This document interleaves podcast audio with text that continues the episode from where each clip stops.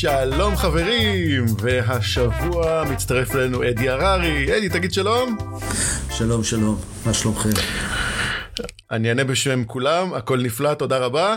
יש לנו השבוע תוכנית אה, מעניינת אה, ומסקרנת במיוחד. כמה חברות ישראליות מוכרות כלי תקיפה בבנגלדש ללא פיקוח. זה נראה לי הספשיילי שלך, אדי. מייקרוסופט הוציאה תשעים ושמונה תיקוני אבטחה בספר והעיקונים של ינואר. מה הספיישל שלי? המכירת כלי תקיפה או הללא פיקוח? אני חושב שאנחנו נתפוס את שניהם בסיפור הזה. אתה מתאים לסיווג לשני המקרים. תן לי רגע לסיים.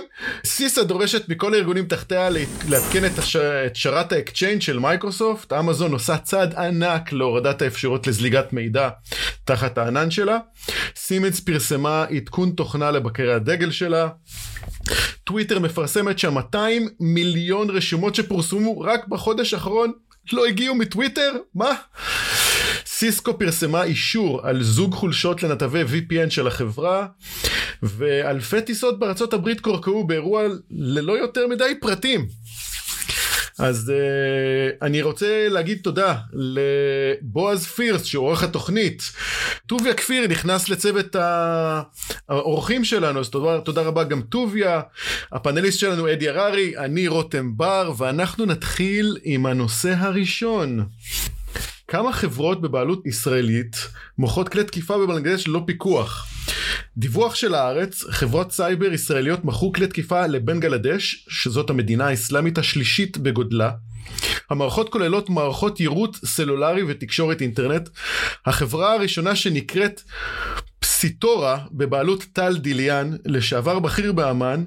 בריאיון בפורבס טל דיבר על מערכת ספירהד, הכוללת רכב מסחרי עם, מערכת, עם המערכת, עם יכולת ההזנה של טלפונים סלולריים, תקשורת וי-פיי, ועוד, ועד רמת ההודעות המוצפנות של וואטסאפ, קריאת אנשי הקשר, הוצאה של הקולוג ו-אס אם אסים.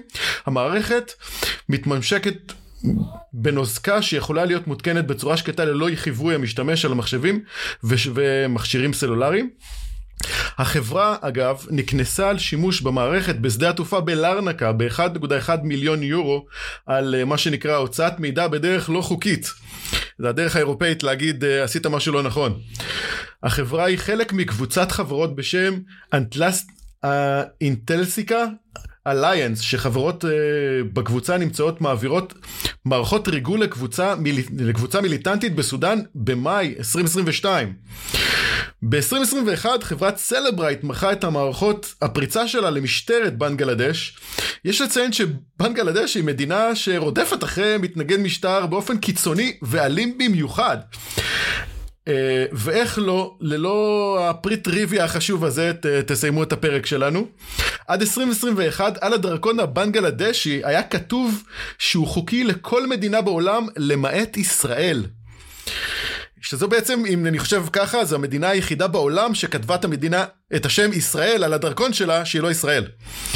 מעבר לזה, עוד חברות שמוכרות לבנגלדש כמו פריסליס וטורו. אגב, פריסליס היא חברה בבעלות של קובי נווה, לשעבר בוורינט עד עשרים ארבע עשרה. רגע, רגע, אדי, אני שומע אותך צוחק, הכל בכל בסדר? אמרתי את המילה וורינט או אמרתי את המילה קובי נווה? קודם כל, אני לא יודע אם אתה יודע, אבל וורינט, החלק הביטחוני של וורינט הוא כבר לא וורינט, הוא חברה בשם, החברה התפצלה לפני, לא זוכר בדיוק מתי, אבל התפצלה לשתי חברות, שהחטיבה הביטחונית הפכה להיות קוגנייט, ולא לא ורינט. אז, אבל אני לא, אני עבדתי בעבר בוורינט ובקוגנייט, אני לא אגיב על החברה הזאת, אבל אני אגיב ברמה, מה שנקרא, העקרונית לכל, לכל העניין, לכל מה שמסופר פה. ולדעתי מה שחשוב לראות בכל, בכל התהליך הזה, זה אחד, להגיד הסתייגות מאוד גדולה, שמי שסיקר את זה, נדמה לי, זה הארץ, נכון? כן, זה עיתון הארץ. בסדר, אז גם לא על הארץ, אבל בעיקרון כאילו הסיקורים הטכניים בעיתונות לא מקצועית יש איתם אה, מה שנקרא לוקה בחסר בלשון המעטה. וגם פה הם אומרים כל מיני פרטים, זה מזכיר לי את האמירות של קיבלתי מגורם חסוי כך וכך. אתה לא אומר ממי, אתה לא יודע מאיפה המקורות, אתה לא מגלה מאיפה המקורות שלך, אתה לא מביא הוכחה למקורות שלך, אתה טוען טענה, אוקיי? אני אגיד, אדי, שבמקרה בכתבה הזאת של הארץ, שהיא כתבה מאוד רצינית, גדולה, שהם עשו אותה גם עוד שיתוף עם עוד גופים אחרים, יש שם גם הוכחות, יש שם תמונות, סרטונים, הם, הם לקחו את זה די אקסטרה מייל, מה שנקרא. אני יכול להגיד, את החברה הראשונה שדיברנו עליה, שאינטרלקסיה או משהו כזה, נכון? אינטר... איך קראו להם? אינטלקסיה אליינס, שזה החברת... אינטלקסיה אליינס, כן, זה חברת כן. האם. נכון. את החברה הזאת אני לא מכיר. אני מכיר את סלברייט די טוב, את המוצרים שלהם, ואת התהליכים בתוך החברה. אני אתפלא מאוד אם הייתה שם מחירה אמיתית של סלברייט ללא אישור, אוקיי? אני מכיר גם את... כאן לא, לא, לא דובר על קוגנייט, זאת אומרת, דובר על ורינט, אבל לא דובר על איזה מחירה וזה. אני אומר שגם שם, וגם החברות האלו שאני כן מכיר, ונמצאים באמת בישראל, לא עניין ש... ויש פה עניין. האם החברה מרכזה בישראל, או היא בבעלות ישראלית, אבל מרכזה בקפריסין, בהולנד, או במקומות אחרים. אז אני אגיד לך, אני אגיד לך שכל הקטע של מה שפורסם, הוא בעצם בא ואומר שיש אנשים שהיו במקומות מאוד מסווגים, בכירים, עם ידע מאוד מאוד ספציפי, יהודי תקיפתי, כישראלים, פותחים חברות בקפריסין, שזה בעיקר הנושא פה, פותחים חברות במקומות אחרים בעולם, ובעצם מדלגים על הדרישה הישראלית לפיקוח. נכון, כי הם לא נמצאים בתחומי ישראל, אוקיי?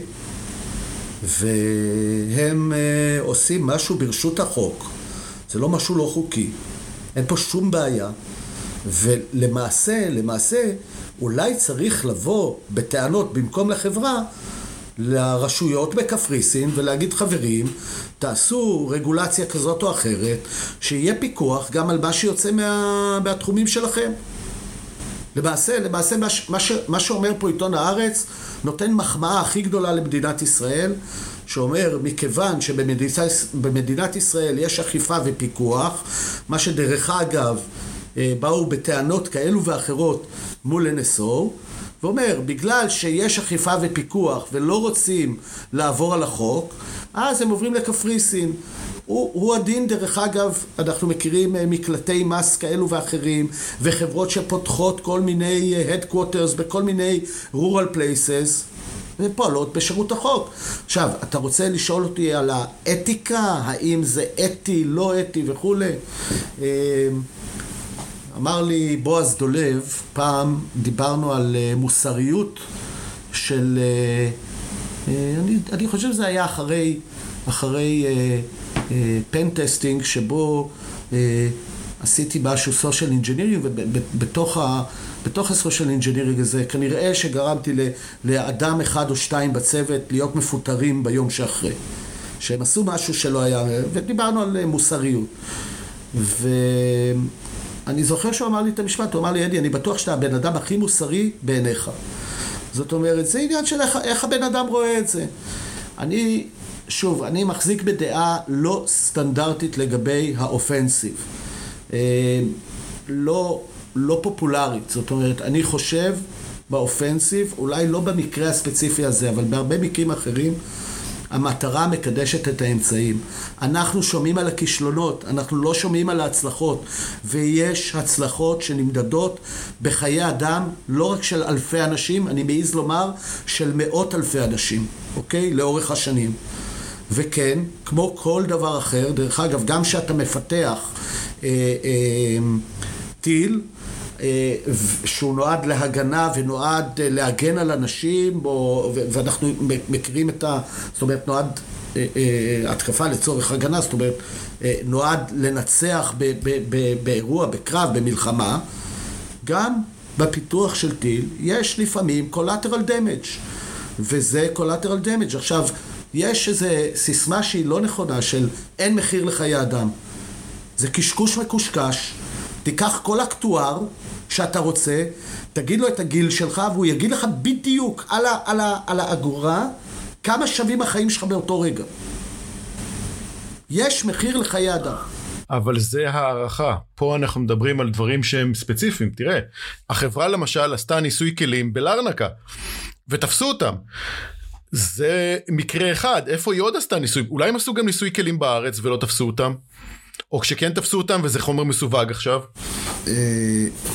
נכון, אולי הם עשו הרבה דברים אחרים, אולי הם פרצו בכלל ולקחו חומרים, ואולי הם קבוצות של רנס, באולי אפשר להגיע מאוד רחוק. הם עשו ותפסו אותם בלארנקה, ומאוד יכול להיות שהם עשו דברים אחרים בכל מיני מקומות אחרים, וצריך, אני, אני חושב דרך אגב שהכנס שמדובר שם הוא נמוך מדי לכזו פעילות, אוקיי? אני לא יודע אם הם ביקשו אישור, לא ביקשו אישור, מה בדיוק היה, אם מישהו, זאת אומרת, לפעמים אתה עושה פעילות ואתה לא צריך, זאת אומרת, אם לדוגמה, נניח בישראל, אתה הולך לעשות פעילות בשדה התעופה, אז ממי, יש שאלה של ממי אתה צריך לבקש אישור. האם אתה צריך לבקש אישור מרשות שדות התעופה, או אתה צריך לבקש אישור ממדינת ישראל, או אולי לבקש אישור מהשב"כ, שהוא אולי ממונה על הביטחון היותר מורכב שם, ודברים כאלה. אז לא, לא ברור לי שהם לא ביקשו אישור באף אחד, זה נראה לי כפועלים בקפריסין, ונראה לי קצת... קצת הזוי שלא לבקש אישור, לעשות את הפעילות ולא לבקש אישור. וגם השאלה, מה הם עשו עם המידע אחרי שהם לקחו אותו, ומה הם עשו איתו, זאת אומרת, גם איך עלו על, ה, על, ה, על, ה, על הפעילות הזאת. אני, אני לא מצדיק את הפעולות הלא חוקיות. אני חושב שחברה שמתעסקת בזה צריכה לעשות את הדברים בצורה אחראית, ובהתאם להוראות החוק. עם זאת, אני אגיד את הדבר הבא. חברה שעברה על החוק בעניין הזה, כנראה צריכה אה, להיכנס בצורה כזאת שהיא לא תתאושש ממנה. רגע, רגע, רגע, אדי, אדי, רגע, רגע, שנייה, שנייה. אנחנו, אנחנו מדלגים פה על איזשהו משהו, אני חושב שהוא מאוד משמעותי, שזה סאבטקסט שרץ לאורך כל השיחה. יש פה אנשים... כי זה לא בן אדם אחד, זה קבוצה של אנשים, שאולי הם גרים בארץ, אולי גרים בקפריסין, אני יודע שבקפריסין יש קבוצה מאוד גדולה של אנשים שגרים שם, של ישראלים, שבעצם קיבלו ידע והכשרה מאוד מאוד ספציפית ממדינת ישראל, ואחר כך הולכים ומיישמים את הידע הזה בצורה פרטית, לתת... אני לא יודע, כוח, יכולת, משמעות, למדינות שאנחנו לא רוצים לתת להם את הדבר הזה. מי זה אנחנו? מדינת ישראל. אני חושב שאחד לגבי הידע, אז מה, מה הצעה? לשים להם uh, את המכשיר של Men in Black, נדמה לי שברגע שיוצאים מהצבא, אירייזר uh, של זיכרון, אתם עכשיו לא מבינים כלום במה שעשיתם כלום. כלום, כאילו, גם אני שיצאתי מהצבא, יצאתי עם ידע אה, מהצבא. אמנם אני שירתתי בממר"ם, אבל אותו דבר. אה, דיברנו ב, ב, בתוכנית סיכום שגם גיל שווד שיצא מהצבא, הביא את הטכנולוגיה של, של, של firewall מצבא הגנה לישראל. אני אמרתי משפט עוד הרבה יותר אה, אה, מורכב מזה. אני אמרתי שמדינת ישראל חייבת את, את התודות לתעשיית ההייטק, בראש ובראשונה לצבא הגנה לישראל, במיוחד בסייבר דרך אגב, כי משם מגיעים כל הפיתוחים, החידושים, והבסיס יושב שם, והוא לפעמים גם יותר מהבסיס. אם אנחנו מדברים על רוטרפולי... אז אתה בעצם בא ואומר שכמו ממקודם, בגלל שיש טוב, צריכים לקבל גם את הלא טוב. נכון. זה המחיר. זה המחיר. אני, אני מאמין שזה המחיר, זה הכל, זה המחיר. גם, גם שאתה מיישם טכנולוגיה לטלפונים, יש לך דברים טובים שקורים איתם, נכון? שזה, אני משיג כל בן אדם תוך שנייה וחצי, העלות התקשורת, אני, אני, המאזינים הצעירים לא זוכרים את זה, אבל אני זוכר את הימים שהיינו משלמים אלפי שקלים על תקשורת, אלפי שקלים, אני לא מגזים, בחודש, שהיינו מנתקים שיחת טלפון על הבאונדרי של הדקה, כדי שזה לא יספור את הדקה הבאה. זה עוד בזמנים שזה היה סופר לפי דקות. נכון, יש דברים שהם חיוביים, אנחנו היום הוזלנו את המחירים, אנחנו היום נמצאים בקונקטיביטי מטורף, אנחנו משיגים כל מידע שאנחנו רוצים תוך דקות, ועם זה מגיעים דברים שליליים. זאת אומרת, אנחנו גם מלמדים ילדים איך לייצר פצצות ביתיות, נכון? אז... אז בעצם מבחינתך כל טכנולוגיה שיש לה גם משהו חיובי ויש לה גם משהו שלילי, השלילי צריך לקבל אותו פשוט. לא, צריך לעשות את האבולואציה התמידית של... מה חיובי מול מה שלילי, צריך לנקוט באמצעי זהירות שהשלילי לא יבוא לידי ביטוי בצורה מאוד מאוד מאוד חזקה, אבל הוא קיים שם. כמו למשל קריפטו. כמו, כמו למשל קריפטו, נכון. ולעשות איזון, בלנס תמידי. אז אני חושב איך עוצרים אבל? לפחות... תראה, הקריפטו יצא והתחיל לרוץ, ואיך עוצרים דבר כזה? אי אפשר לעצור את הגלגל עכשיו. אני, בנושא הקריפטו אני לא חושב שאתה, שאי אפשר לעצור את הגלגל, הגלגל ייעצר לבד, זאת אומרת, אתה כבר רואה אה, את הנפילות של אה, כל מיני אה, גורמים ענקיים ב, בתחום, וכבר אתה, עכשיו אתה רואה ש, שה, השווקים מתקשים מאוד בלקבל את התהליך הזה של קריפטו, ופתאום אתה גם רואה את השיפטינג, דרך אגב, המטורף ב- ב- בעיתונות, בכתבות. זאת אומרת, אם אני תיקח, אתה יודע, זה, זה, זה, זה הזוי בעיניי. אתה מסתכל על כתבות מלפני שנה, שנה וחודשיים, של אותם כתבים, ואתה מסתכל על כתבות היום, ואתה רואה כאילו הדברים הפוכים, כותבים דברים הפוכים, מי... זה העתיד שלנו, זה הדבר, בזה צריך לשים, וככה וככה, ו- ו- והבחור מ-אף טי אקס ש- שעשו עליו אפילו סרט ענק בנטפליקס, כמה הוא גאון, אני זוכר, היה סרט הגאון המיליארדר ש- ש- שהוא פילנטרופ, הוא לא עושה את זה לטובת עצמו, והוא חי עם החברים שלו בבאהמאז, בווילה גדולה, תסתכל איך הוא בסוכר היום, כמו הווילן הכי גדול בהיסטוריה, זאת אומרת, מדברים על זה, ראיתי כותרת, שמדברים עליו, שלעומתו, אה, אה, איך קוראים לו, מיידוף, הוא, הוא, הוא אחד מלמד צדיקים, למד, למד, למד וו צדיקים. למד וו, כן. למד וו צדיקים. למד וו צדיקים, בדיוק. שלושים ושש אז, צדיקים. שלושים ושש צדיקים. אה, אה, ממש, מה שאני אומר, זה דבר נורא פשוט. צריך לבחון כל מקרה לגופו. אי אפשר עכשיו לאסור טכנולוגיה בגלל שהיה בה שימוש לרעה. אוקיי? אנחנו לא מפסיקים לייצר גרזנים כי מישהו ישתמש בגרזן לרצוח בן אדם. אנחנו צריכים לדאוג שמי שעובר על החוק ישלם מחיר כבד, ודרך אגב, פה אני רוצה לומר שלדעתי אחד הדברים אני, אני לא מעורה בהם, אבל יכול להיות שאני טועה, אבל לפחות אני מדבר מתי שכן הייתי מעורה. אחד הדברים שחסר זה קולבורציה בינלאומית בנושאים האלה.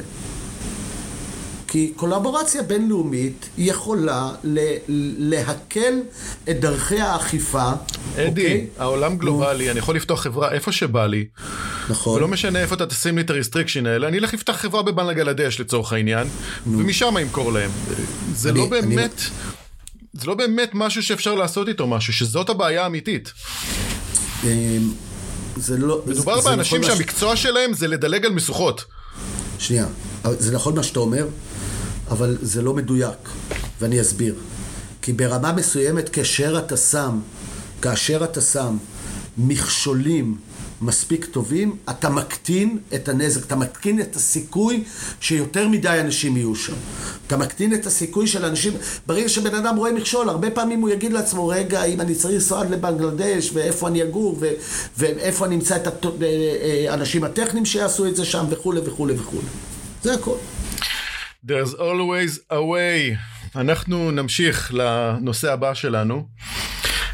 Patch Tuesday, הראשון ל-עשרים עשרים ושלוש יצא, ומייקרוסופט הוציאה תשעים ושמונה תיקוני אבטחה בסבב העדכונים.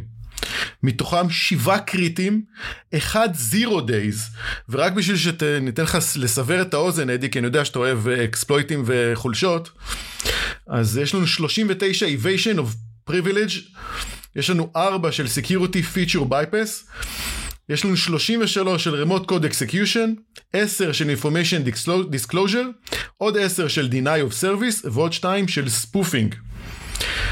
זה וופינג מספר גדול לא. שאנחנו אסור לנו להתרגל עליו, אני חייב להגיד, ואנחנו מתחילים להתרגל לדבר חושב, הזה. יפה, ואני חושב שאתה צריך להתרגל, ובדיוק חשבתי מה אני אענה לך על הדבר הזה. בוא תזמין אותי לתוכנית של הראשונה או השנייה, אחרי הפאץ' הראשון של עשרים עשרים וארבע, ואני מוכן להתערב שהמספרים האלה יגדלו. המספרים האלה יגדלו כי מערכות נהיות יותר מורכבות, מערכות לא הולכות ונהיות יותר פשוטות מבחינת הקוד שלהן, הן הולכות ומוסיפות תכנים, הן נהיות יותר מורכבות, שהמערכת, ככל שמערכת היא יותר מורכבת, הסיכוי למצוא בה כל מיני פרצות, חורים ודברים כאלה, גודל.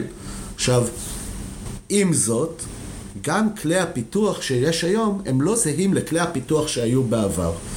והם מכילים בתוכם גם בדיקות אוטומטיות, וכל מה שצריך אה, אה, עבור מה שנקרא, מה שאנחנו מכירים כפיתוח מאובטח. עכשיו, להגיד לך שהכל יהיה מאובטח? לא, זה לא יקרה.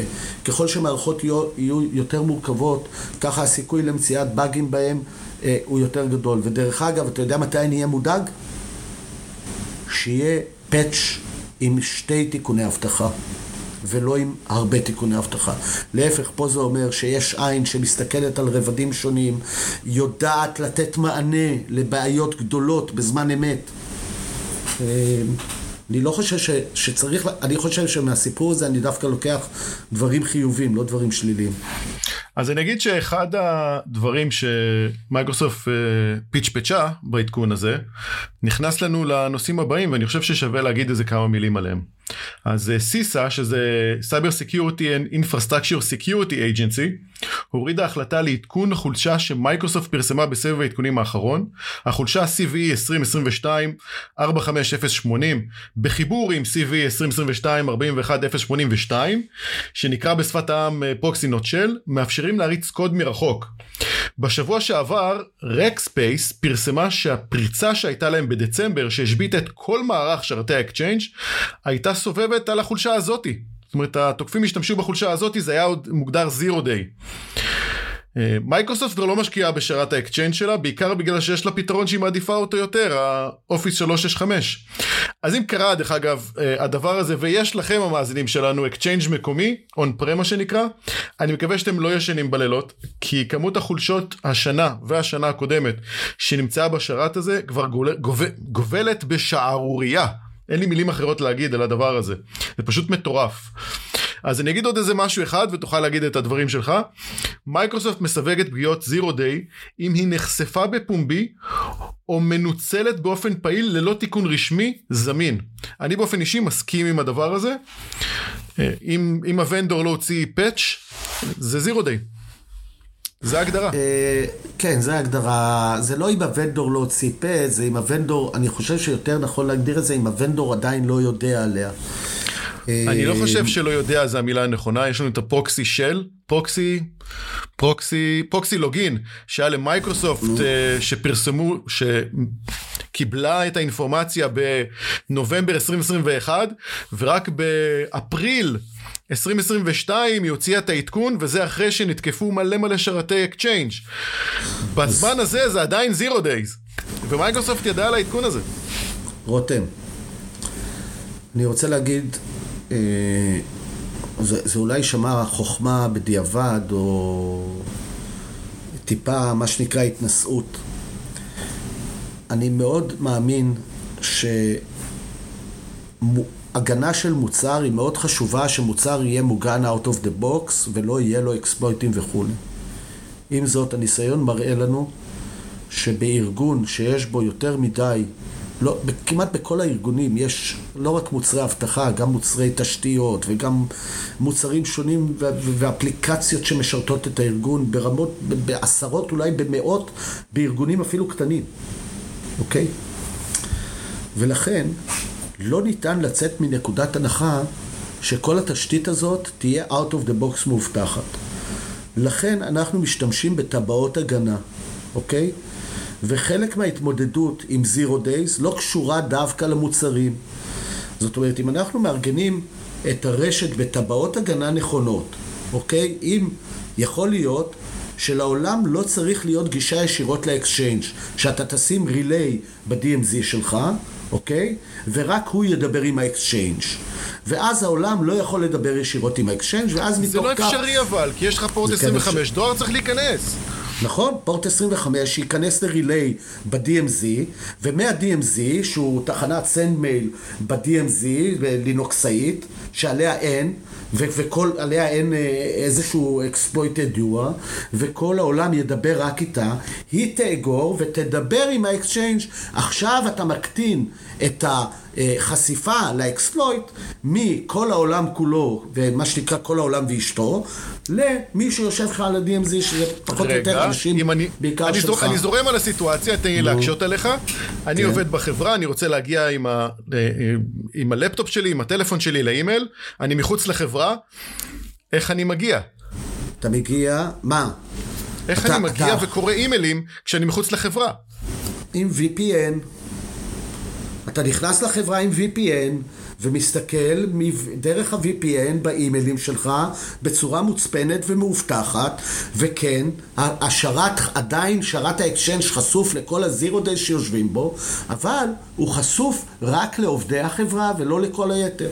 זאת אומרת, פה אתה מגלה את החשיבות של הארכיטקטורה הנכונה, תוך כדי לקיחת סיכונים, ו- ו- ו- ו- ואתה, כשאתה אה, מיישם דיזיין לרשת, אתה חייב, דיסקיוריטי דיזיין לרשת או ל, ל, ל, למערכות, למערכות טכנולוגיות, אתה חייב לקחת בחשבון שיש יום שיגידו לך על הסיסקו שלך שיש לו זירו דיי, ועל ה, על ה-אי די אר שלך שיש לו זירו דיי, ועל האקשן שלך שיש לו זירו דיי. אז באקשן באמת זה, זה, זה מוכח לכולם.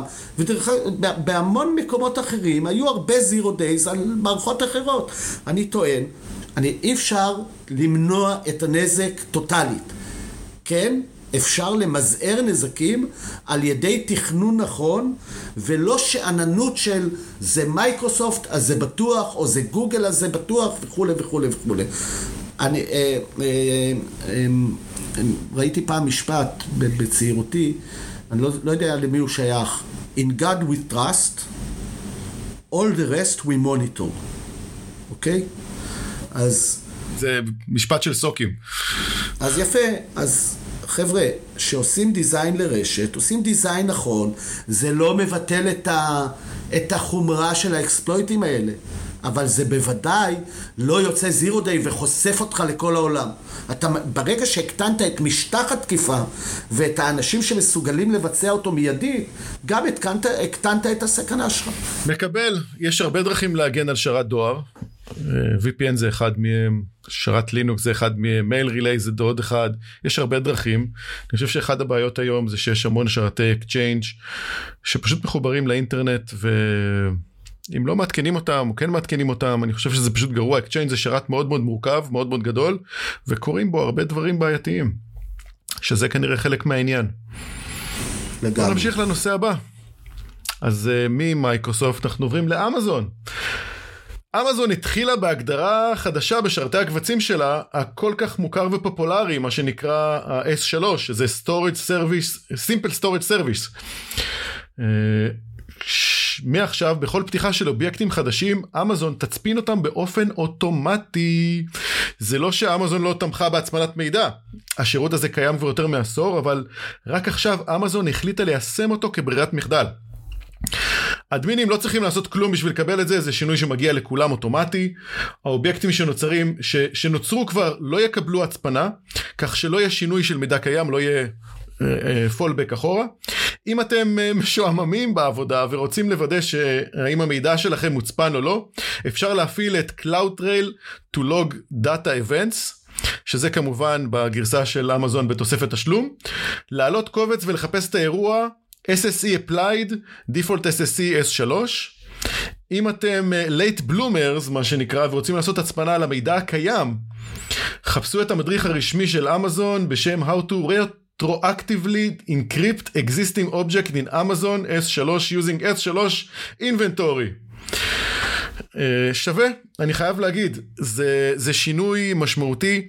אנחנו בזמן האחרון שומעים על יותר מדי זליגות מידע של בקטים של אמזון, בעיקר כולם מגיעים מה-אס שלוש, כי זה מה שמחזיק את המידע. ואם אמזון מתחילה לעשות איזשהו שירות כזה, זה דבר שהוא נפלא. אני חייב להגיד עוד משהו רק בשביל לעצב את האוזן, מה שנקרא. יש שני אפשרויות ניהול מפתחות באמזון. יש לה אפשרות אחת שאתה מנהל את המפתחות, שאמזון לא מכירה שום יכולת uh, מהמפתחות האלה, ואין לה יכולת להגיע בכלל משום שום הדברים. ועוד אופציית קי אם אס כזאת, שבעצם אמזון בעצם מנהלת בשבילך את המפתחות, שזה נורא נוח אם אתה צריך לעבוד עם קבוצה מאוד גדולה של אנשים, של אפליקציות, וצריך לעשות uh, חלוקה של המשאבים האלה. זה פתרון, אדי? זהו, מעכשיו לא יהיה לנו יותר... אתה ידעת להביא אותי לתוכנית המתאימה, פתחת בחברות אופנסיביות, אחר כך אתה עובר לענן, שני נושאים שאני מאוד מאוד אוהב. תראה, אני חושב שבענן יש בעיה קונספטואלית, מבחינה הבטחתית, אוקיי? יש בעיה באמת קונספטואלית מבחינה הבטחתית, ואיך שלא תרצה להסתכל על זה, שאנחנו בענן אנחנו עושים סוג מסוים של פשרה. אוקיי? שהיום אנחנו כבר רגילים אליה, ומה שנקרא לא סופרים אותה. הסיפור שאמזון מנהל את המפתחות, או לא מנהל את המפתחות וכו', הוא, הוא, הוא לא, לא שייך לעניין. שיהיה לכולם ברור ש... לי לפחות ברור שיש עובדי אמזון שיש להם גישה למידע שלי שיושב באמזון. לא יכול להיות אחרת.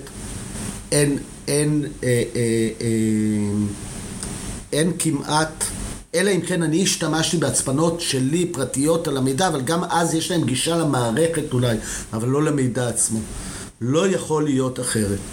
אז מדברים היום על הצפנות כאלו ואחרות, שזה באמת, כמו שאמרתי, זה עושה סוג מסוים של אה, מצמצם את הבעיה. אם עד היום בן אדם הרגיל היה גונב בקט ו- והיה יכול לראות קליר טקסט מה שכתוב בו, אז היום הוא לא יוכל לראות כי זה באמת מוצפן. עדיין אני בא ואני אומר, יש את ה... חברים, את הענן, את השירותים מספקת חברה צד שלישי. שלא יהיה לכם ספק שמישהו בצד השלישי הזה, אני לא אומר שהוא עושה, אני אומר שיש מסוגלות להתערב בתהליכים שאנחנו עושים שם. זה הכל. ו- ויש מסוגלות, זאת אומרת, השירותים שהם נותנים, בהרבה מקרים הם התערבות בתהליכים האלה. אז בעצם אתה בא ואומר שהענן אה, פריץ, הענן... אה, לא. זה טוב? זה לא... קודם כל, הענן פריץ בדיוק כמו שה-on-prem systems שלי פריצות גם כן. אוקיי? עכשיו דיברנו על Exchange ואמרנו שמייקרוסופט מוכרת ה-שלוש שש חמש שהוא משמעותית יותר מובטח. אז זה שהענן פריץ זה אקסיומה, זה לא חידוש. אני לא צריך להגיד את זה, זה ברור מאליו, זה מערכת טכנולוגית שהיא פריצה בהינתן זמן מסוים, ידע מסוים, השקעה מסוימת, ואני חושב שרוב הדבר הטוב בענן, בחלק מהעננים, לא בכולם, אבל בעננים הגדולים, זה שרמת ההבטחה שלהם היא בממוצע לדעתי הרבה יותר גדולה מרמת הבטחה של חברה ממוצעת שמשתמשת בהם, אוקיי? ולכן... כן, אבל Rackspace, דיברנו עכשיו על Rackspace. פרצו להם בגלל שזה מייקרוסופט. תראה, אני לא, לא מכיר את הפריצה לראקספייס ו- ולמה פרצו להם, והאם זה היה עם משהו מבפנים, או אם זה היה בשיתוף של, נגיד, האם השתמשו במייקרוסופט. עכשיו דיברנו על זה.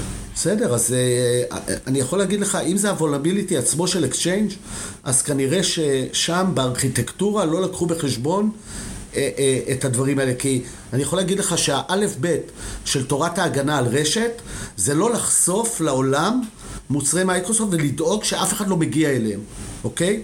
בצורה ישירה מכיוון האינטרנט. אז עכשיו צריך לראות איך אתה מגן עליהם בצורה סבירה, כך שאנשים לא יגיעו אליהם, אבל עדיין אתה יכול לחיות ולהשתמש איתם, להשתמש בהם. לכן אמרתי, לא להסתמך על שום דבר, לעשות טבעות הגנה, להגן מכל הצדדים, וקונסיסטנטית, זה רק מצדיק את ה...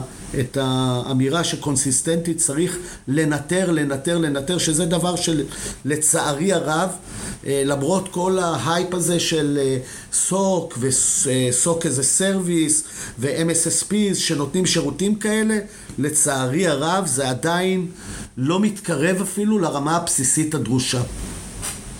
אז בוא נחזור רגע לשאלה הראשונה. כן. האם עכשיו, אחרי שאמזון עשו את השינוי הזה, ועכשיו כל הבקטים יהיו בעצם מוצפנים. כן. בדיפול. אני חושב שזה, אני חושב שזה מקטין את משטח התקיפה, זה לא מבטל אותו. אוקיי. אז אה, אנחנו נראה פחות? יש, יש אה, סיבה שמישהו כן, עם, עם בקט פחות. קיים, ילך עכשיו ויצפין אותו רטרואקטיבית?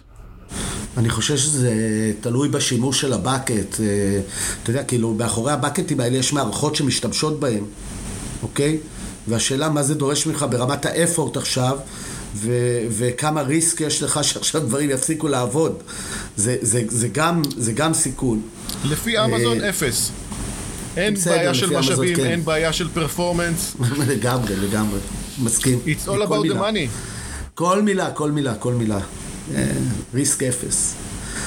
בוודאי שכשאתה לא נדרש לשלם שום דבר בדאונטיים, או, או אין לך איזשהו, אה, אה, מה שנקרא, investment באסט שאתה מדבר עליו, אז, אז אה, אפשר להגיד, הריזיקו הוא אפס. לאמזון הריזיקו הוא אפס, זה, בזה אני משוכנע.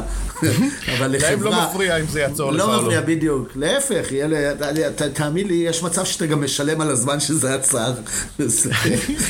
אם אני מכיר את אמזון, אתה משלם על הכל. כן, לגמרי. ובריבית. אבל, אבל תשמע, ענן, תשמע, הענן של אמזון הוא ענן רציני, הוא ענן שבין העננים הוא נחשב לענן מאובטח. יש להם פרוצדורות אבטחה אמיתיות, הם לא אומרים סתם, הם עושים דברים טובים. אמרתי שברמה הקונספטואלית, בסופו של דבר, החומר יושב אצלהם, נקודה. ואתה אומר בעצם לקוות לטוב. לא, אני חושב שזה מחיר שאנחנו משלמים, זה ריסק שלאט לאט מסתבר כרגע כריסק סביר. אני תמיד שואל את עצמי מה יקרה בדום דיי, שבו תהיה פריצה רוחבית בענן הזה, ימצאו את ה את הגד מוד מה שנקרא, או את ה איך קראו לזה בעבר, אתה יודע, מאסטר פסוורד, שבמקרה ושכחו את הפסוורדים. אני אני צוחק כמובן, כאילו לא יודע על משהו כזה שקיים, אבל אני כן חושב שזה ריסק מאוד מאוד כבד וריכוזי מאוד, שיכול להיגרם לנו משם נזקים עצומים לתעשייה. תראה, אפשר להגיד שלפני חצי שנה, אחד, ה... אחד החוות אחסון של אמזון נפלה, או אפילו יותר משנה, יותר מחצי שנה, בתחילת שנה שעברה, וראינו המון המון חברות שמפסיקות לתפקד. אני חושב הפופולרית ביותר הייתה הרומבה שהפסיקה לתפקד, שואבי אבק, דבר, דברים, המצלמות הפסיקו, אה, בחלק מהמקומות רמזורים לא עבדו, היה, היה כל מיני דברים אה, שאתה אומר, מה הקשר? אבל אז, כן, זה שמה. אז, אז רגע, אז אה, זה כבר בעיה דיזיין, אתה יודע, כאילו... אני חושב שכשאתה מתכנן מוצר כזה, אתה צריך כמה שיותר לתכנן אותו, יכול להיות עם תלות ולקבל דברים מהעולם וכו' וכו' וכו'. אבל הוא לא, זאת אומרת, עד כמה שניתן, שלא יהיה תלוי בהם. אם אני לוקח לדוגמה... אבל אתה מבין שהענן יעבוד תמיד. זה משהו שאפשר לסמוך עליו. אתה יכול לסמוך על זה שהענן עובד. אה... זה הבסיס של העננים. אני לא מסכים. שיש עננים. אוקיי, אני לא מסכים עם האמירה הזאת. אני, אני, אני מסכים עם האמירה, עם האמירה שאני יכול לסמוך עליו, כי רוב הזמן הוא נמצא שם עבורי. אבל אני באופן אישי נתקעתי במצבים שהייתי צריך להרים סביבות, וקיבלתי הודעות על low on resources, בלי קשר ללימיטים שלי, או, או שמערכת נתקעת לי במשך שעתיים וחצי כדי להרים לי סביבה, שאמורה להיות מורמת תוך עשרים דקות, למה? כי יש שם תקלה. אז דרך אגב, אני, אני רוצה להקביל את זה, uh, אתה בטח זוכר, צופים אחרים לא זוכרים, הילדים שלי בוודאי לא זוכרים, היום כשהילדים לדובר רואים טלוויזיה, ויש ניתוק אינטרנטי של שתי דקות אפילו, זה מיד שומו שמיים. אני רוצה להזכיר לך את הימים הראשונים של חיבורי אינטרנט בישראל, לא מדבר על המודמים, מדבר על חיבורי די אס אל וחיבורים אחרים, שבהם הפסקה של רבע שעה עשרים דקות הייתה עניין שבשגרה. אוקיי?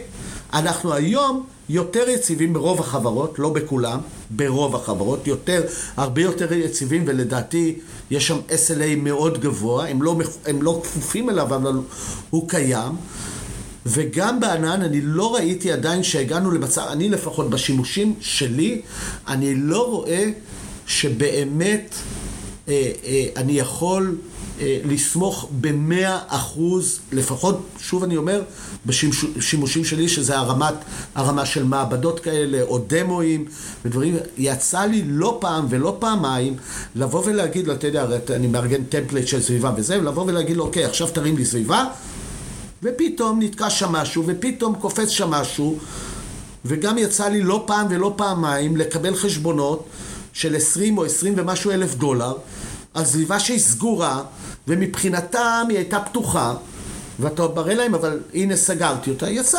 דרך אגב, בשירות לקוחות, אני מאוד מרוצה, אני דרך אגב לא מדבר על ענן ספציפי בכוונה, בשירות לקוחות אבל, במה שאני נתקלתי, תמיד שהייתי צריך משהו, הם היו שם, ענו לי טלפונית, חזרו אליי מיד, הסברתי להם, לא חושב שניזוקתי ברמה הזאת. הענן הוא, הוא, הוא, הוא יהיה דבר, אה, אה, אה, מה שכבר היום קיים, כדי להמשיך הלאה.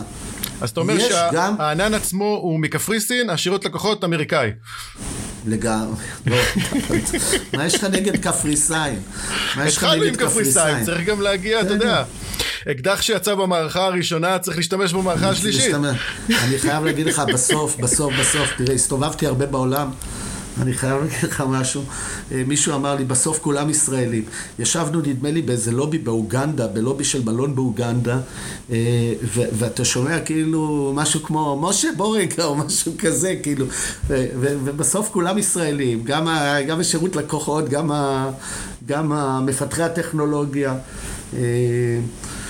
אבל, כן, אני, אני, שירות אמריקאי או לא אמריקאי, אני חושב שהשירות של הענן הוא טוב, הענן הוא פה בשביל להישאר, צריך רק שוב לקחת, לא, לא, לא ללכת בצורה עיוורת, צריך להבין שאכן זה פותר לי את הבעיות, וללכת לענן מתי שצריך ענן, ומתי שלא צריך ענן, לא ללכת לענן, זה לא איזה מילת קסם של איזה יופי יש ענן, אז בוא בענן, הענן, הענן, זה, זה, שפה, זה... אני חייב להגיד שצריך להגיד את זה, שה-ChatGPT זה יישום של uh, ענן.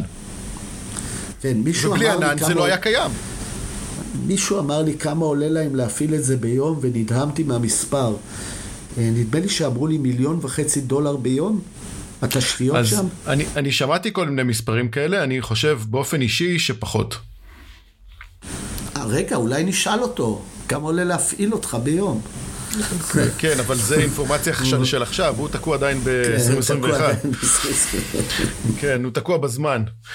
למרות ששאלו אותו מה-סי אי או של טוויטר, והוא אמר אילון מאסק, אז שאלו אותו, אבל איך אתה יודע את זה אם אתה תקוע ב-עשרים עשרים ואחת? הוא אומר, סליחה, טעות שלי, אני לא יודע באמת. ה-סי אי או של טוויטר, הוא נתן את השם של זה שהיה ב-עשרים ואחת. סליחה, טעות שלי, מה שנקרא.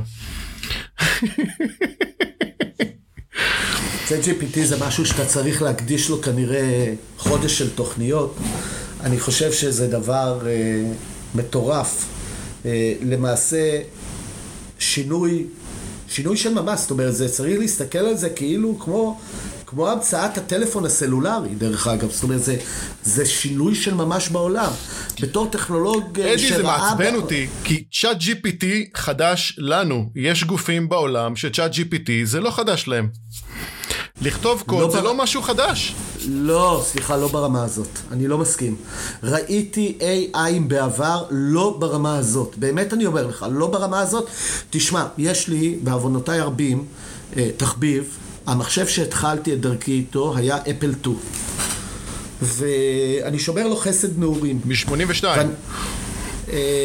שמונים, הייתי בן, כן, משהו כזה, משהו כזה, שמונים ואחת, שמונים ושתיים. דרך אגב, אני לא היה לי אפל שתיים, פה בארץ קנו את התואמי אפל שתיים, אוקיי? ואחד הדברים שהתחלתי איתם, היו, אתה יודע, היית מקבל משחק, היית רוצה להכניס את השם שלך, ברוקן ביי, ככה וככה, לא משנה, הניקניים שהיה אז, והיה מעורב בזה אסמבלר, וככה למדתי כאילו איך מתכנתים מחשב, ואיפה יושב זיכרון, ואיך אתה טוען את התמונה, ואיך אתה משנה את התמונה, ואת כל הדברים האלה. זה יותר בעולם הקרקינג מאשר בעולם ההקינג. עם זאת, יש לי איזו חיבה כזאת לחזור נוסטלגית, ולשחק עם המערכות האלה. אז יש לי גם אמולטורים, ובחלק מהמערכות יש לי זה. אתה יודע ש-ChatGPT יודע אסמבלר של, איך זה נקרא? זה היה שמונים שמונים ושתיים, אם אני לא טועה, המעבד שמור. אסמבלר שמונים שמונים ושתיים, זה המעבד הראשון של אינטל, כן. לא, אז זה לא היה אינטל, זה אפל שתיים, זה היה שש חמש אפס שתיים, אני לא זוכר את המספר. והוא יודע, אתה יודע שהוא יודע פי אל אחת, שזה שפה שתכנתתי בה ב-אם וי אס, על מיינפרימים, ואתה יודע שהוא יודע... וי אם אס, לא אם וי אס, כן. אם וי אס, V M S זה של דיגיטל, אם וי אס זה של מיינפרים איי בי אם. וואי, אתה צודק, וואו, תשמע, לקחת אותי עכשיו יותר מדי אחורה. והוא יודע, והוא יודע על דקנט דברים, והוא יודע, זאת אומרת, הוא יודע לתרגם לך אפליקציות מקוד כזה לקוד כזה, כזה דבר לא היה. ואני מסכים, אתה יודע, אנשים באים ואומרים לי, הנה, תראה מה הוא כתב לי. אחד, אחד האנשים שעובד איתי אמר לי שהוא הגיש עבודה, והוא עלה לו ב-עשרים נקודות, כי היה שם איזה באג. אז אמרתי, בסדר, מה אתה גם רוצה? גם לא עשית כלום, גם אתה רוצה לקבל מאה. אז זה סדר, אז נתנו למחשב באג. ChatGPT זה שינוי מהותי. אחד הדברים, דרך אגב, שאני רוצה לומר, זה אני, אני כל פעם שאני עובד עם זה, אני בפה פעור, ולא מצליח להבין את הטכנולוגיה, כאילו לא, לא, לא באמת מבין איך זה עושה את מה שהוא עושה. אני יכול להגיד לך שגם שאני שמעתי איך, איך המנוע הזה עובד, עם השכבות וכל הדברים, זה עדיין משהו שצריך להתמקצע בו. זה משהו שצריך ללמוד אותו, וזה לא מספיק בן אדם אחד, צריך הרבה אנשים, כי זה לא משהו שמישהו אחד יכול לעשות. מישהו שזלזל ב-איי איי ובמשין לרנינג, פעם אמר לי משפט שהצחיק אותי, הוא אמר לי, עזוב אותך בשטויות, בסוף הכל שרשור של איפים. לגמרי, זה בסופו של דבר. טוב, אנחנו נעבור לנושא הבא. חברת האבטחת מידע רד בלון פרסמה בבלוג, בבלוג שלה על חולשה של בקרי סימנס, לאחר שסימנס הפיצה עדכונים לבקרי מאה ועשרים בקרים שלה, כולל אס שבע אלף וחמש מאות. החולשה מאפשרת להחליף את הפירמוור באחר ללא בדיקות אמינות שהקובץ הגיע מסימנס. החולשה היא בגלל שאין root of trust בטעינת המכשיר, וזה כי אין בדיקה אה, סימטרית של החתימה הקריפטוגרפית בין כל השלבים בזמן הבוט. מה זה אומר בפועל? זה אומר שצריך גישה פיזית כדי לממש את החולשה הזאת. כן, זה עוד אה, חולשה שלא מעניינת אף אחד, חוץ ממהנדסים של סימנס וכמה מפעלים בארצות הברית. אף אחד בשום מקום לא יעשה את העדכון הזה, זה פשוט לא רלוונטי. אדי, למה לטרוח בכלל להוציא עדכונים שאף אחד לא רוצה להתקן? לא, אתה מוציא עדכונים שהאם הם רלוונטיים או לא. אני ממש, אני לא, לא מכיר את התוכן של ה-attack surface המסוים הזה, של האקספלויט הזה. root of trust אתה יודע, נכון? ברמה של חומרה. כן, כן, אבל רגע. אחד, אני לא מסכים שזה לא רלוונטי, בגלל שזה רק צריך גישה פיזית. אוקיי? לא, אף אחד לא מעדכנים בקרים של סימנס גם כשזה קריטי. יפה. זו בעיה אחרת. אני, אני, אני לא חושב שאתה צודק שאף אחד, אתה מכיר את נושא ה-או טי אה, קצת יותר אה, מקרוב ממני, אבל אני יכול לחשוב, לחשוב על כמה מקומות שדווקא כן יעדכנו, אוקיי? ואז אני אשאל אותך את השאלה הבאה הזאת על המקומות האלה שאתה חושב עליהם עכשיו בראש. עד כמה קריטי להם התהליך שלהם, והפחד משינויים בחומרה או בתוכנה, זה קריטי, קריטי ועוד וגבוה, נכון? אז דווקא במקומות האלה הם יותר מפחדים. כן, אבל המקומות האלה גם מפחדים, לנקודת האיום שלהם היא שאנשים יקבלו בצורה כזאת או אחרת על ידי צוותים כאלו ואחרים גישה פיזית, או לחילופין, כבר היו מקרים מעולם שיקנו בן אדם מבפנים כדי שיעשה משהו, אוקיי? ולכן האיום המיוחס להם, זאת אומרת הסבירות שאיום כזה יתרחש, מכריחה אותם לעשות את המיטיגציות תוך כדי אה, אה, לקיחת, אה, מה שנקרא, לקיחת הצעדים המונעים כדי שלא להיכנס לקטסטרופה בעניין ההמשכיות, ה-continuation של, ה, של התהליך ייצור, מה שזה לא יהיה. נקווה לטוב, מה שנקרא. אה, אתה רוצה להגיד במילה מה זה root of trust? בבקשה. אני אתן לך, אתה, אתה מדבר, על, אתה מדבר על, על, על העובדה שכאילו אם סימנס מוציאה שתחתום את ה... היא אמורה לחתום למעשה את, ה, את הביינרי, כך שהבקר שמקבל אותו ידע שמה שמתקבל אכן יוצר אך ורק על ידי סימנס ולא מישהו אחר. הרי זה יותר זה... מזה, ל... זה לא רק זה. root of trust בבוט, זה בא ואומר שכל פעם שאני עושה בוט, אני צריך לקחת את הבוט רקורד שלי, שהוא צריך להיות חתום, חתום. והצ'יפ שלי צריך כל פעם לקחת נכון. את הקובץ ולוודא שהוא חתום, לפני שהוא מתחיל נכון. את התהליך. ו... והבוט רקורד עצמו צריך לפנות לחומרה ולוודא שזאת החומרה של סימנס, שהוא לא ירוץ בחומרה שהיא לא חתומה של סימנס. בגלל זה זה אמור להיות סימטרי. כן, זה, זה בניגוד דרך אגב ל-root of trust, מה שאנחנו מכירים מ-סי איז, ששם הבדיקות הן אסימטריות. נכון. הבדיקות שם הן לא בדיוק אסימטריות, אבל כי בסופו של דבר שני הצדדים צריכים, יש חתימה שהיא פאבליק ויש פרייבט, וכל התקשורת היא בעצם מבוססת על על שני החתימות האלה, אז שני הצדדים בכל אופן עושים פה סוג של סוג של אותנטיקציה. דווקא פה במצב הזה, גם אם אתה חותם את הבוט רקורד שלך כקובץ ואז החומרה בודקת, זה עדיין לא אומר שהקובץ עצמו, צריך להיות שם תוכנה שרצה ומוודא שהחומרה עצמה היא גם זאת שאמורה להפעיל אותו. זו אותה חברה סימנס שנמצא בשנה שעברה על ידי, על ידי חוקרים מהטכניון, שכל התהליך רץ בעצם על מערכת וירטואלית. ויש שם ווינדוס בתוך הבקרים של, של סימנס. רותם, אל תתחיל איתי. אתה יודע, כאילו... ווינדוס, מייקרוסופט. די, די, די. מספיק עם זה. אני אגיד לך מה מספיק עם זה. בעוונותיי הרבים, אחד הדברים שאני מאיר לאנשים בכל מיני קבוצות עליהם, אוקיי? שזה בלתי נסבל בעיניי.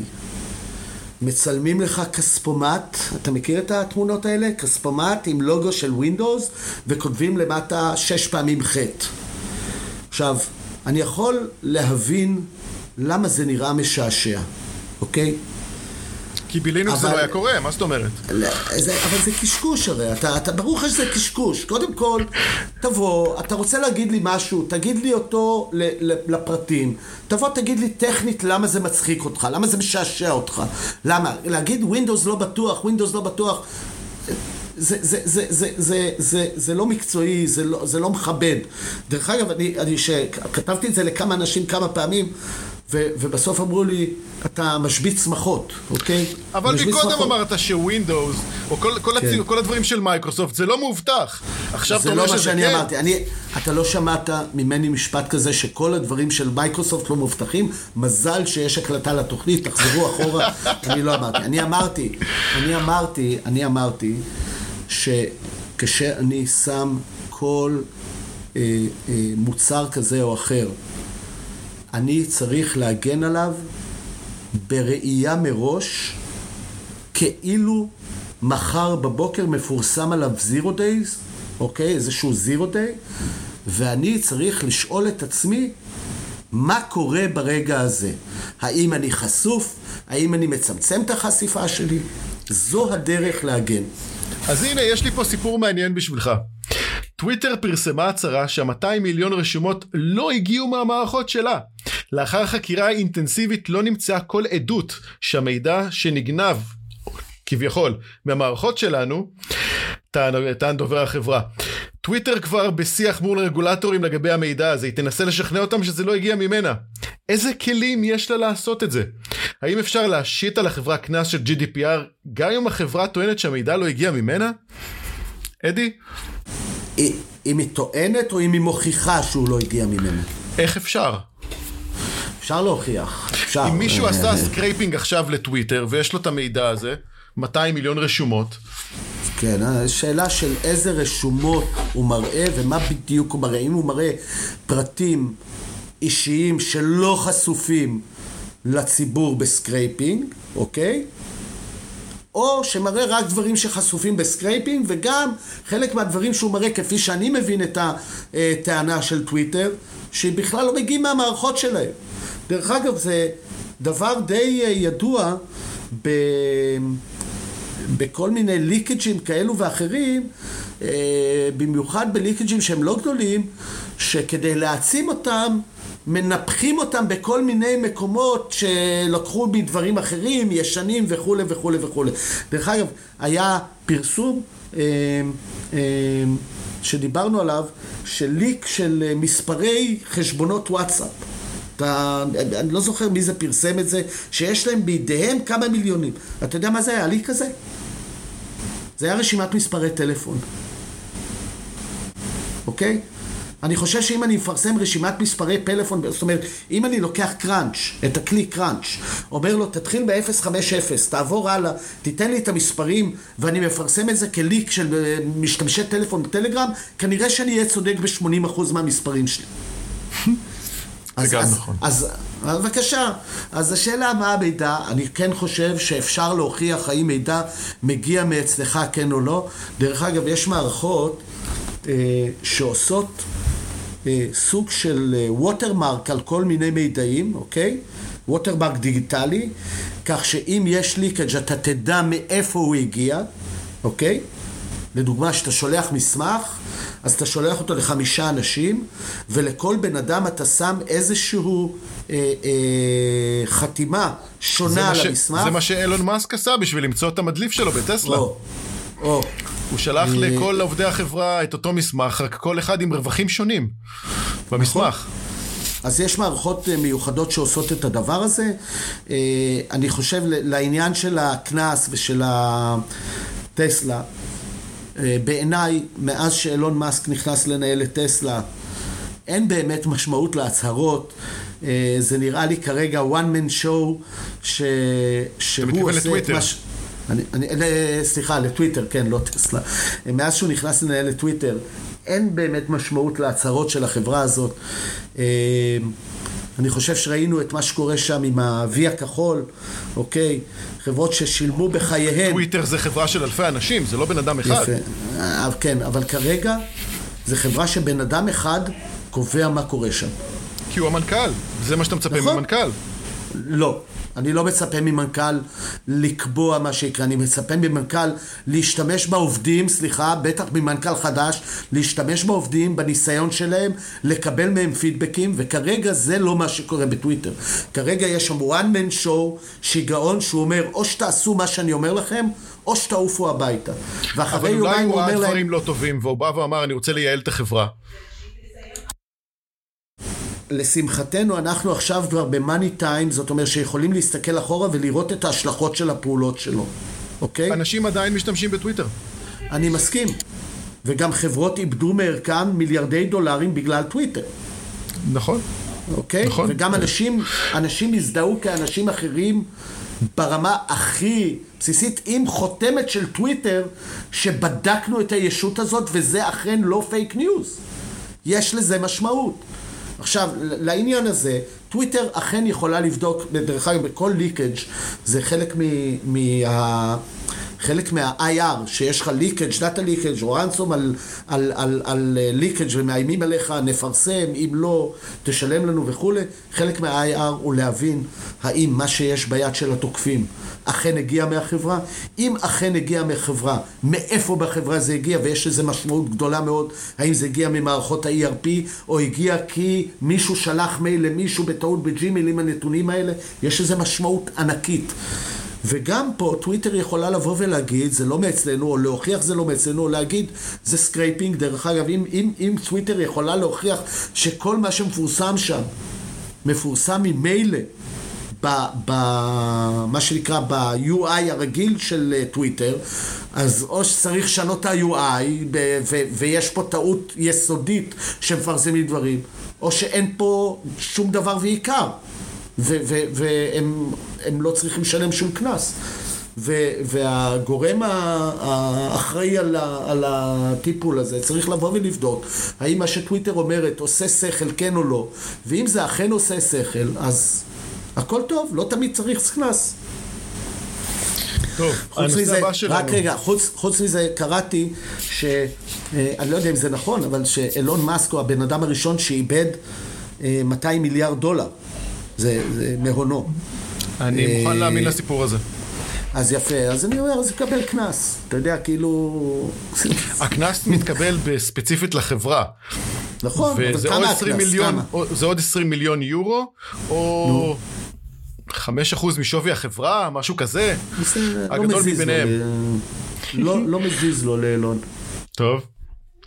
אז תקלה מסתורית פקדה את ארצות הברית ביום רביעי בשבוע שעבר וגרמה לאלפי טיסות להידחות במשך שעות, כי לא הייתה מערכת ניהול הטיסות הפעילה.